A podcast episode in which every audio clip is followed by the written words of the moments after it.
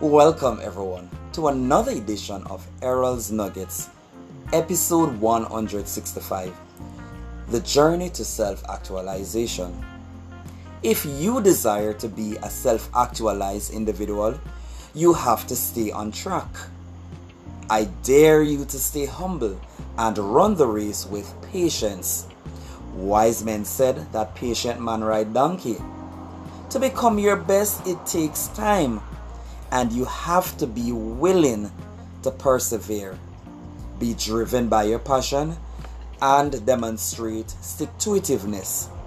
So be persistent through the struggles because out of the struggles, you will gain strength for the journey. Remember to take steps to become self fulfilled, not only for your dreams, but for your personal growth and development. I am Errol Campbell, and remember to run on and make your dreams a reality.